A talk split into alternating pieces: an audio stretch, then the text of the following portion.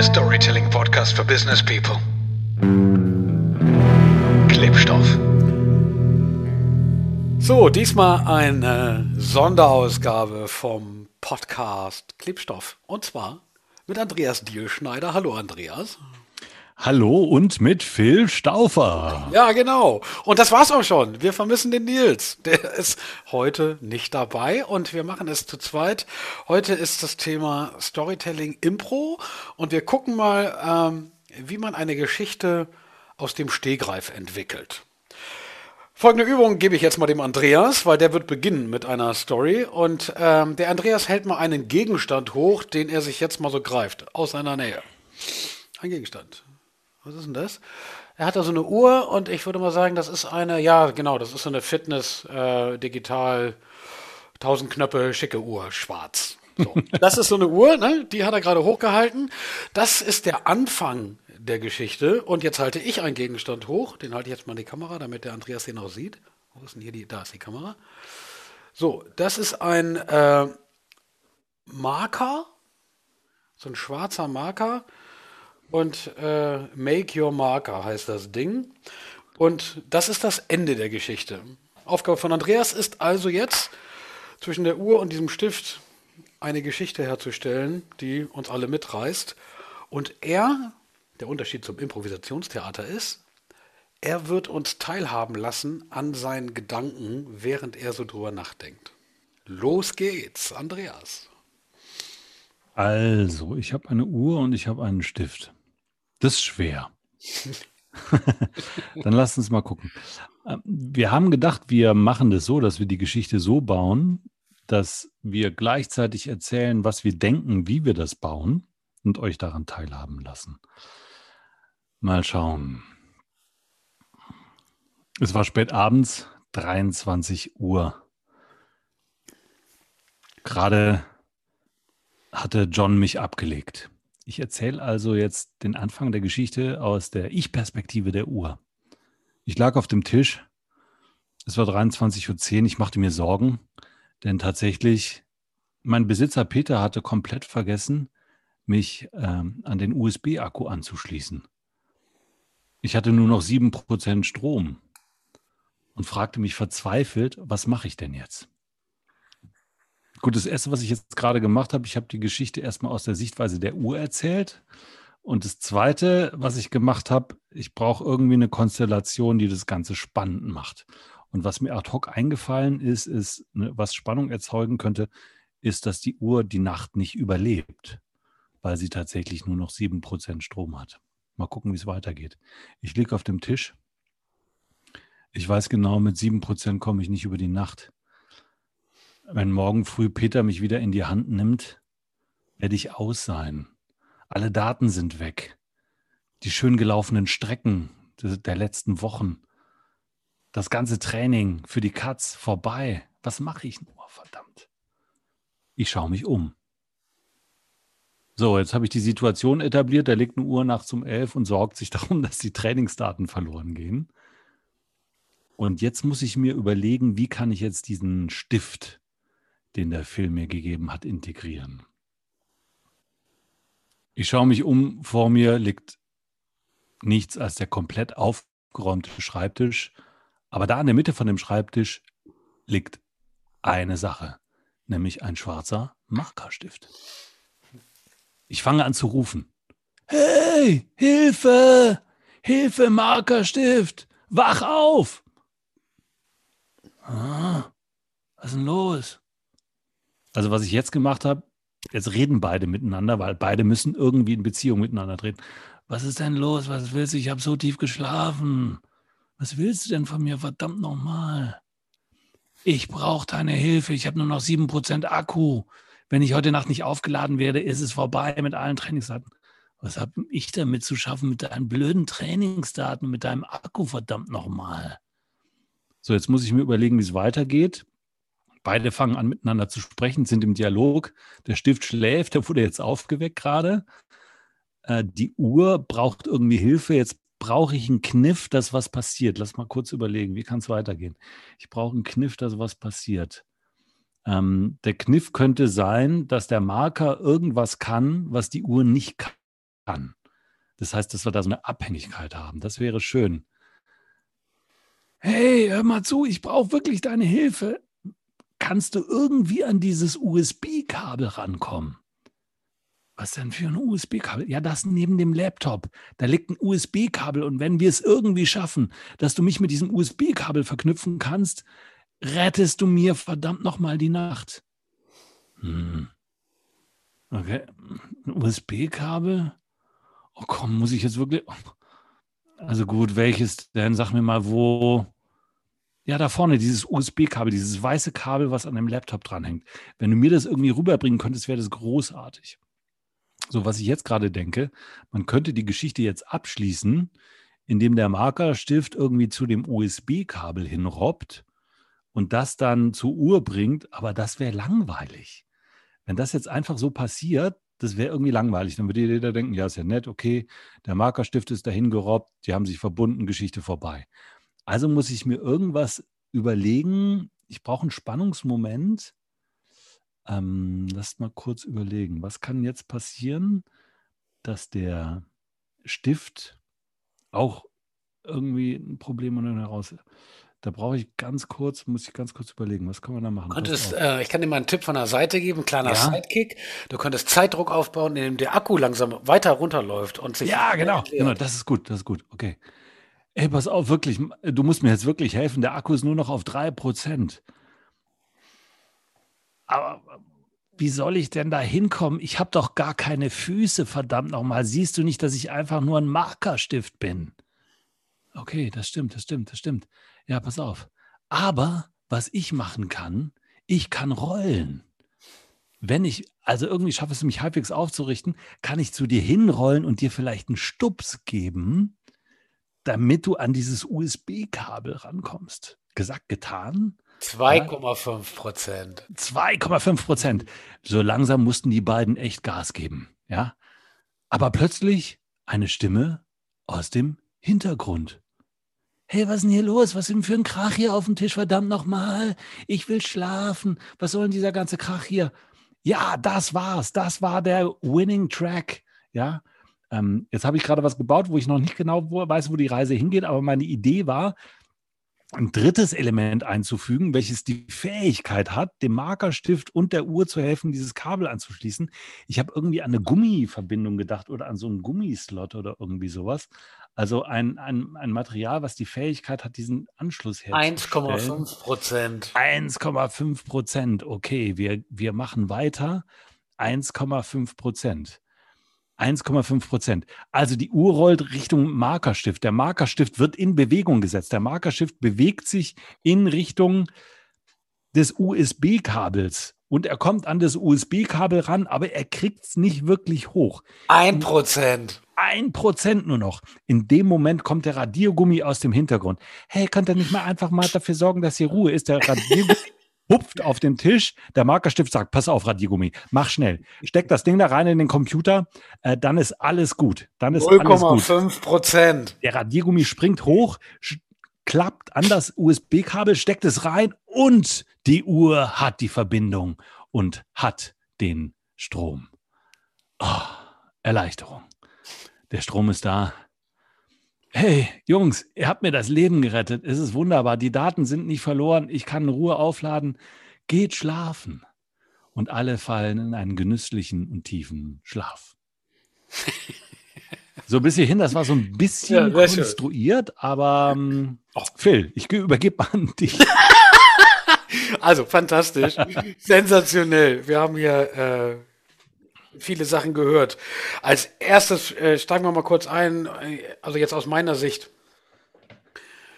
Ähm, wir haben also einen Hauptdarsteller, das ist die Uhr und die hat einen äh, Widerstand. Das ist ihr Akku. Dann genau. zwei, zwei, Namen, John und Peter, ähm, die keine Rolle mehr gespielt haben oder auch, auch keinen Druck ausgeübt haben, insofern auch nicht wirklich wichtig sind. Es, es sei, also die Uhr hat eine Abhängigkeit zu ihren Daten, eine Leidenschaft. Also genau. waren nicht nötig, die beiden, aber ähm, insgesamt haben wir äh, ein USB-Kabel, ein Stift, ein Radiogummi, eine Uhr. Das sind ja. unsere vier Darsteller, die alle miteinander korrespondieren müssen, damit es klappt. Oder das Radiergummi baut Druck auf, wenn ich das richtig verstanden habe. Ich weiß gar nicht so genau, wozu das da war jetzt, aber. Ich dachte einfach so, der kann vielleicht springen, weil er eine Elastizität hat. Ich habe ich hab keine Fantasie ja. gehabt, dass der Marker irgendwie wie der Marker dieses USB-Kabel reinstecken kann. Da hat genau. mir die Verbindung gefehlt. Und damit sagst du einen schönen Punkt, weil das ist wichtig. Das Gehirn baut sofort Räume. Ne? Das ist sofort, also, aha, okay, da ist ein Tisch und da liegt eine Uhr drauf. Und auf der anderen Seite ist irgendwo ein Schreibtisch und da liegt ein Marker. Und du sagst am Anfang, da war, der war blitzeblank aufgeräumt. Nur ganz an der Seite lag eben dieser Stift. Ja. Kommen dazu Elemente. Da vertut man sich manchmal, ähm, das Gehirn merkt sich das. Also, wenn der Tisch blitzeblank ist und dann da ein USB-Kabel noch rumliegt und noch ein MacBook und so weiter, dann ist da irgendeine Störung in meinem Hirn. Das ist witzig, mhm. dass das alles, äh, ohne es auszusprechen, immer sichtbar ist. Ne? Und ja. also die Szenen, man muss nicht viel Worte machen und sofort bauen sich im Kopf komplette Szenen auf. Also ich sehe ja. das alles vor mir, ich sehe die Uhr vor mir, ich sehe den genervten Stift, ich sehe das müde Radiergummi, ich sehe das USB-Kabel, dass die alle, dass die alle quatschen können und dass die alle ein Problem haben oder eine Meinung, das stört mich überhaupt nicht. Also mein Gehirn hat überhaupt kein Problem ja. damit, ein USB-Kabel genervt, schlafend und wütend zu, äh, sein zu lassen. Aber mein äh, Problem, äh, mein Gehirn hat ein Problem damit, wenn es einen blitzeblanken Schreibtisch gab, dann muss der blitzeblank sein. Ich kenne genau, das. Und plötzlich war dann insgesamt wie viele Gegenstände? Also wir hatten den Vier. Marker und Vier. dann kam das Radiergummi dazu, ne? Äh, ja, genau. Das Kabel, das MacBook hast du nicht mit. Also das MacBook war zwar ja. anwesend, aber nicht als sprechende Rolle. Genau. Äh, und das USB-Kabel, Radiergummi, Marker, Uhr. Also ja. viermal vier Sprachrollen und auch sehr schön gemacht übrigens, äh, mit unterschiedlichen Stimmen. Ist wichtig, damit äh, die Dramaturgie auch in diesem, wenn das Tempo aufnimmt, am Ende, ne, Satz gegen Satz, damit ich noch eine Unterscheidung habe. Sehr schön. Mhm. Korrekt, gut. Also ich hatte so, so zwei, zwei Punkte, wo ich, wo ich nicht wirklich weiter wusste, wo ich mich gefragt habe, wie baue ich das jetzt am besten? Also am Anfang, was mir relativ schnell gekommen ist und was relativ schnell war, war die Uhr, das ein Problem hat. Dann fiel mir ein, dass die Daten wechseln. Das hat alles geklappt. Das lief gut. Und dann hatte ich ein Problem, die Beziehung zu diesem Marker zu etablieren. Und vor allem ich, hatte ich keinen Link, wie der Marker jetzt als Figur wirklich helfen kann. Und deswegen habe ich dann, bin ich dann so eine kleine Umleitung, habe ich eine kleine Umleitung genommen zu dem Radiergummi, weil der für mich irgendwie mit seiner Elastizität und mit seinem Gummi irgendwie sprungfähiger war. Und ja, aber das war nicht so ganz sauber. Aber das, äh, für mich war klar, wenn ich das zu einfach fertig erzähle, ist die Geschichte langweilig. Nee, das hast du auch, äh, das hast du gut erkannt. Da war es dann auch so. Wenn du jetzt sagst, äh, und dann ne, kam der Stift zur Uhr und äh, schloss, das, äh, schloss die Uhr äh, an, fertig, Ende. Hast du ja richtig erkannt, dann wäre es auch tatsächlich ähm, langweilig gewesen. Für mich gab es zwei oder ein, ein großes Gap. Die Uhr lag für mich auf einem anderen Tisch als der Stift. Und zwar zwischen dem äh, Tisch der Uhr und dem äh, Tisch des äh, Stiftes. Dazwischen war eine Lücke. Und ich habe mich die ganze Zeit gefragt, wie kommt denn wohl die Uhr zum Stift oder die Stift ja. zur Uhr? So, und ich hatte im Kopf sofort, oh, geile Nummer, die Uhr will sich jetzt die Daten aufschreiben. Der Stift schreibt der Uhr die Daten auf, damit ah, die das nicht verliert, ja. weil er kann ja schreiben, der Stift. Ist ja logisch. Ja, das wäre cool gewesen, ja. Ja, da habe ich gedacht, ja logisch, dessen Funktion es schreiben. Also muss jetzt eine irrsinnig, jetzt kloppen die die ganze Nacht durch und schreiben die ganzen Tausenden von Daten auf. Und dann liegen da morgen Stapel und dann muss die Uhr das alles digitalisieren. Und dann kommt dieser John wieder in die, ins Spiel, äh, indem er nämlich ne, losläuft, aber gar nicht die richtigen Daten hat. Und dann läuft er die falsche Strecke und kommt unter das Auto und dann stirbt er. Und dann wird das Haus verkauft mit der Uhr. Und dann kriegt es nämlich einen neuen Besitzer. Und das ist eine Frau. Und die verliebt sich und so weiter. Ne?